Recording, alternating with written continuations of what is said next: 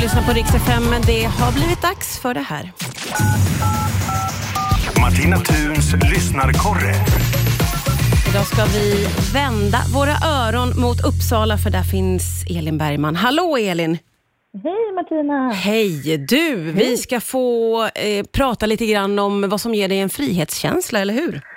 Ja, men lite så. För det har ju, vi har ju varit inne på det här förut med liksom livet efter pandemin och att alla kändes lite som yra höns och eh, det här med liksom köerna på Arlanda och allt. Jag har liksom betat lite grann i det där och jag är Ja. fortfarande lite kvar i den filosoferingen nu när jag också här under sommaren och semestern har fått gå på konserter igen. Ah, Okej, hur går tankarna nu då? Ja men alltså allting som jag tyckte var helt värdelöst med att gå på konsert förut är fortfarande roligt. Så att man inte har gjort det på så länge. Ja. Som just stå i kö.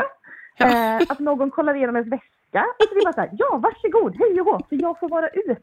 Det är bara roligt. Allt är bara jättekul. Jag, jag håller med dig lite. Det där känner jag igen från när jag skulle gå på Grönan med barn i sommar och det var världens längsta kö. Men det var en sån där otroligt noggrann väskkoll som jag faktiskt uppskattade.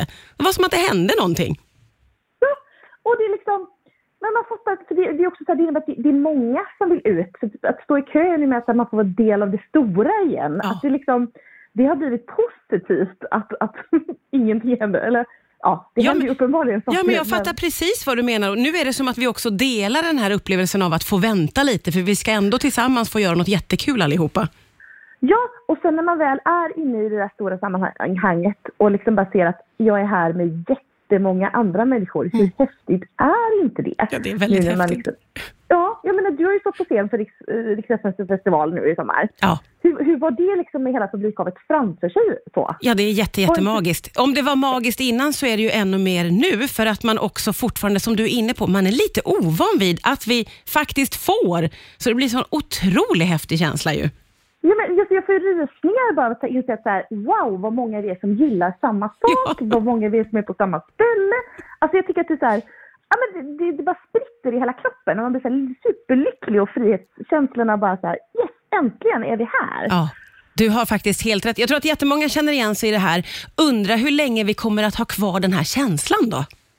Ja, eller förhoppningsvis kommer vi alltid ha kvar känslan av att vi tycker att det här är jätteroligt att få göra saker tillsammans. Mm.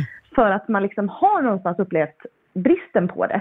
Eh, så jag, vill fortsätta lyfta det här så att vi inte heller glömmer bort hur värdelöst det var under den tiden när vi inte fick det. Så att man uppskattar de här små sakerna. Jag tycker att det är så himla fint Elin att du tar på dig att vara den som liksom eh, lyfter. Kom, kommer ni ihåg hörni vad hemskt det var under pandemin så att vi alla ska kunna uppskatta. Det är underbart. Jag älskar att du tar den rollen. Ja, men behöver man.